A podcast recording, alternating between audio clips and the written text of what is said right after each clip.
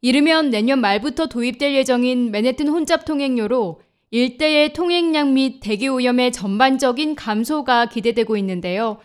맨해튼 60스트릿 남쪽 지역에 진입하기 위해선 운전자들은 최대 23달러를 지불해야 하기 때문에 대중교통 이용이 증가할 것이라는 예상도 더해지고 있습니다. 반면 일각에서는 오히려 교통체증이 악화될 수 있다는 우려가 제기됩니다. FDR 드라이브, 웨스트 스트릿 60번가 북쪽 지역 도로의 경우 통행료가 무료기 때문에 혼잡 통행료를 피하려는 운전자들이 몰려들어 이 부근에 거주하거나 일하는 사람들이 부담을 떠안을 수 있다는 주장입니다. MTA의 혼잡 통행료 환경 영향 평가의 상당 부분을 담당한 컨설턴트 WSP는 60번가 북쪽을 지나는 운전자들이 어떻게 교통 패턴을 변화시켜 어퍼 이스트 사이드 및 어퍼 웨스트 사이드 일대에 영향을 미칠 수 있는지 추정하기 위해 센트럴파크 양단의 교통량을 연구했습니다.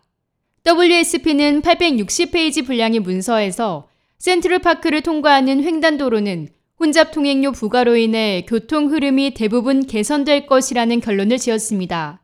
그러나 센트럴파크 동쪽이나 서쪽에서는 교통체증이 10% 이상 증가할 것으로 예상된다고 밝혔습니다. 또한 혼잡 통행료 구역 내 또는 주변의 102개의 다른 주요 교차로를 연구한 결과 19개의 교차로의 서비스 등급을 F로 전망했습니다. 교통연구위원회에 따르면 F등급은 운영이 중단되거나 수요가 한계를 초과하는 경우 또는 대부분의 이용자가 도로에 대해 불만을 표시하는 경우를 뜻합니다.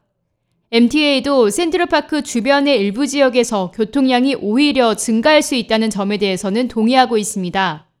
그러나 대부분의 거리가 전반적으로 흐름이 개선될 것이라는 측면을 강조했습니다. 또 MTA는 교통 흐름에서 F등급을 받을 것으로 예상되는 19개 교차로 중 대부분은 혼잡 통행료 도입과 상관없이 동일한 등급을 받을 것이라고 덧붙였습니다. MTA 대변인 조아나 플로레스는 혼잡 통행료는 교통량과 오염을 감소시켜 압도적으로 많은 수의 교차로 흐름이 개선될 것이라고 밝혔습니다. MTA는 교통 혼잡료 징수를 통해 발생하는 연간 10억 달러를 대중교통 개선에 사용할 것이라는 계획입니다. 워싱턴과 올버니에서 승인이 되면 2023년 말이나 2024년 초 시행될 예정입니다. K-Radio 김유리입니다.